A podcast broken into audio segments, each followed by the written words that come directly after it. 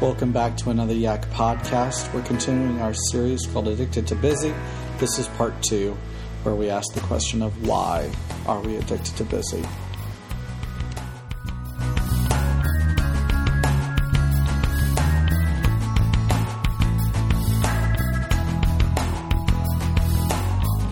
So here's one of my pet sins. Okay? I find it irritating. I sin. When I come across someone who thinks philosophy is useless mostly because they are always inconsistent with it. It is a popular opinion by many atheist scientists, like Neil Tyson DeGrasse, today to ignore philosophy like it's naturally not so, like it isn't naturally part of the discussion. Here's a funny discussion between a, philo- a non-philosopher scientist and a philosopher. Scientist. As a scientist, I don't think philosophy is important. Philosopher. Why do you think we should do science and not philosophy? Scientist.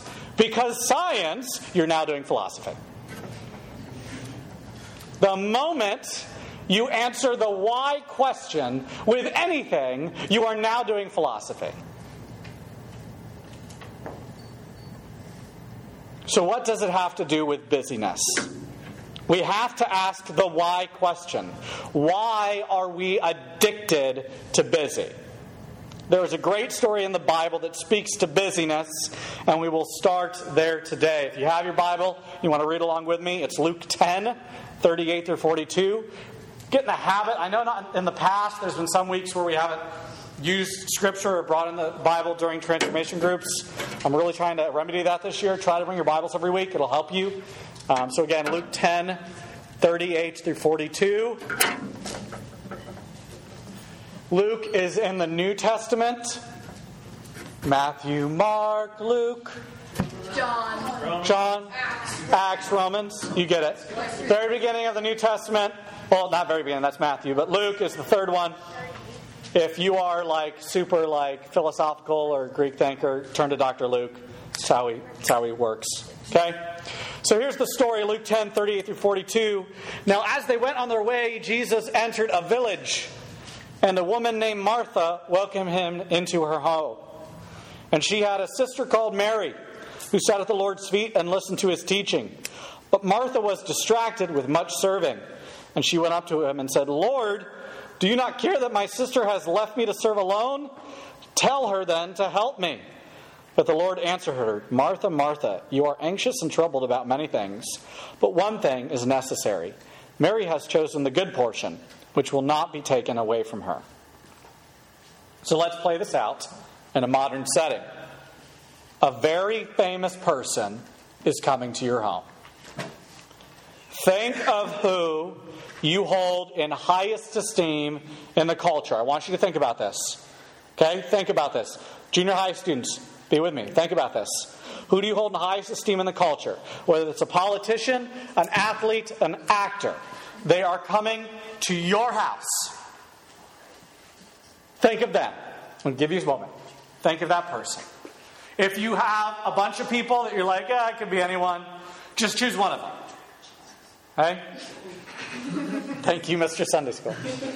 Politician, athlete, or actor, some famous person that you're really excited about that coming to your home. Everyone hopefully got somebody. So, what do you do? What do you do? Hopefully, the most important thing you can do. You want to look presentable. You don't want them to come to your home and be thinking, what a pigsty, or what a pig person. Why? That's a philosophical question, isn't it? Yeah. Why do we do that? Serious question. Why do we do that? Want to impress them? We care what they think about. We care what they think about us. Okay, this is your first fill in the blank because you want them, the most important person you know, to think highly of you. You want them, the most important person you know, to think highly of you. Brady Boyd, in his book Addicted to Busy, says this If I'm busy, then I'm important. And if I'm important, then you'll be impressed. Right? But let's be real. You have a guest coming over to your house who you've not met. They are a friend of a friend. What do you do? Try to impress them. Try to impress them. Maybe not the exact same level as the famous person, but you clean. Why? Because they don't hold as much of a high standard. But you still do it. Why? Here's your next fill in the blank. Because you want them, the person you don't know, to think highly of you. You want them, the person you don't know, to think highly of you. Here is a fact. A fact. Unless it is someone you dislike, you will still put out your best face. Even if you know they dislike you sometimes, you still do it. I think it's even if somebody you dislike. Yeah. Even if, uh, that's what I was saying. Even if it's someone you dislike, you might still do it. I thought you said that was the exception. No, no. For some of you, it will be. For others of you, you might try even harder because you want them so bad to like you. Busyness serves as some kind of existential reassurance, a hedge against emptiness, one author wrote. Obviously, your life cannot possibly be silly or trivial or meaningless if you are so busy, completely booked and in demand every hour of every day. That is the same way with busyness in our culture. We use busyness as a badge that says, I'm doing something. My time is valuable because I have less of it. I must be worth something because I am doing something. And what is my worth determined by? By what other people think of me. So do you see how this plays out? It's like the chicken before the egg, or I don't, we don't know where it comes in. But either one, on one hand, you want to impress somebody, whether you like them, you dislike them, you don't know them. So what do you do? You busy yourself around them, whether it's cleaning or making everything. How long did it take you to make this meal? It took forever. Why? Because you want your busyness to show your worth, so that they can think highly of you. See, this is this vengeful circle of awfulness. So, why do we keep ourselves busy? A lot of the times it just comes back to you want people to see you a certain way. Because, again, I love this phrase. We use busyness as a badge that says, I'm doing something. My time is valuable because I have less of it. Supply and demand, right? Capitalism. Yes. I must be worth something because I'm doing something. Brady Boyd, in his book Addicted to Busy, says this. This is your next fill in the blank. When you need to be needed, you will willingly sign up for slavery like that. When you need to be needed, you will willingly sli- sign up for slavery like that. You can chew on that phrase all week. Because don't we? When we need to be needed, we'll sign up for that slavery. What's the slavery? Yeah. There's another, I didn't go this route, but one of the routes I almost went doing this, and, and I think it works with this kind of question, is that the Israelites, they wanted to be back in Egypt because they were busy. They were worth something, namely what they built. We'd sign up for slavery like that. I want to go back. I know you're giving me manna and, you know, birds and whatever else you're feeding me, you're taking care of me, but I don't find my worth there. I find my worth in what I was doing. Take me back to Egypt. So, why do we need to be needed? Why do we need to be needed?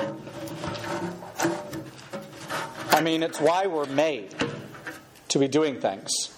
God created the world and put us in the garden so that we could tend the garden. Being busy is not a sin. It is being busy for busyness' sake, for being busy for someone else that is the problem. God wants you to do things. For I know the plans I have for you, declares the Lord. Okay? He has plans for you. I'm blanking on the verse. It's later on, Paul says it in Ephesians, but he's laid specific works in front of you. He wants for you to do things. God wants you to do things, and he's giving you a way to do it. He's given you a way to do it. And this is what he's given you to do. For you guys, I'd say for the vast majority of you, it means slowing down. You're caught up in the rat race, and, and you, you don't know how to slow down. Can you answer this question? Man, I'm sounding like a middle school boy today. I definitely need more hydration. I apologize. Sorry, middle school boys. Um, here's the next fill in the blank. Would I even know how to live a slowed down life? Would I know what to do with rest? Would I even know how to live a slow down life? Would I know what to do with rest? And think about it. Base mileage, what we talked about last week, was supposed to be easy. It's what you get up and do. But most of us couldn't even do that. We're just busy. I can't even fit in that. I can't even fit in two times a week with the Lord. He's given you a blueprint in Scripture how to run the race well. But instead, we say, well, I'm busy. Why? So I can impress other people that I like, I dislike, or I don't care. I don't know. We get to be a Mary or a Martha in America. Busyness is our patriotic pet sin. I mean, we coined the term Protestant work ethic. Yet Jesus calls us to rest in Him. So here are a couple ways we can stop being so Martha and start being Mary. Here are a couple ways. Number one, so you fill in the blank. Stop being FOMO. FOMO? Stop being FOMO. F O M O. That is a that's a literal sociological term for fear of missing out. Oh. It's a serious psycholo- uh, sociological term for fear of missing out. It's a literal definition. It's we are so scared that we might miss out on something on Twitter or in the news or texting with friends in a world that we constantly stay plugged in for fear of missing out when God is telling us to unplug and rest in Him. How many times, boys, did you check your fantasy football scores today? Way too many. Way too many. For fear of missing out on a play. Some like every Okay? five minutes. I girls, I don't know. Some of you have just been around for six months, so maybe you are not the type. But sociologically and data speaking, the amount of texting that women do nowadays is ridiculous. I know, right? And the reason they do it, the reason they do it is FOMO. But I don't want to miss. I can't unplug. Today I turned off my phone for 10 minutes and I turned it back on and I had 40 notifications. See, see, your friends, It's not popular. your friends are so FOMO too. Fact is, young people, as young people, you fear that if you don't do everything, you will miss something. If you don't feel like you fear, hey guys, guys, guys, you fear that if you don't do everything, you will miss something. As you get older, I think the older people could speak in the room, you just care less. I don't care what you think. okay, you're more confident in yourself, but I think as young people, we want to stay connected, and you fear missing out. Brady, Brady Boyd explains expanding the idea beyond the walls of the church, we think that if we don't get every room vacuumed, every bookshelf dusted, every meal made by hand, every child's homework folder initialed, every birthday party attended, every plant watered, every inch of grass mowed, every load of laundry folded, every lacrosse practice made, every book read, every map a- a- mastered, every television sporting event watched, every everything done, we will somehow be lesser human beings. Now, clearly, a lot of those things are adult things, but I'm sure you can find things to plug into that list of if I don't be a completist in this area, I am less of a person. Two, stop looking to others for your worth. And I, am screaming that as I'm looking in the mirror. Stop looking at others for your worth. Okay? We spend most of our time, money, and resources to impress others. We just do. Why is it so hard to spend our time, money, and resources not to impress God or to work for God, but to simply be with God? That's all He's asking you to do. He's not asking you to necessarily spend all your time and resources, although He will if you fall more in love with Him. It's just asking to be with you. It's the first step. But we spend so much of our time and resources on other things. Brady Boyd says this We struggle to tithe because it costs us money. We struggle to pray because it costs us time. We struggle to fast. fast.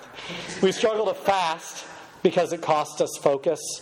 And we struggle to do anything that is costly for God if we aren't sure we'll be recognized for it somehow. If we aren't sure we'll be recognized for it somehow.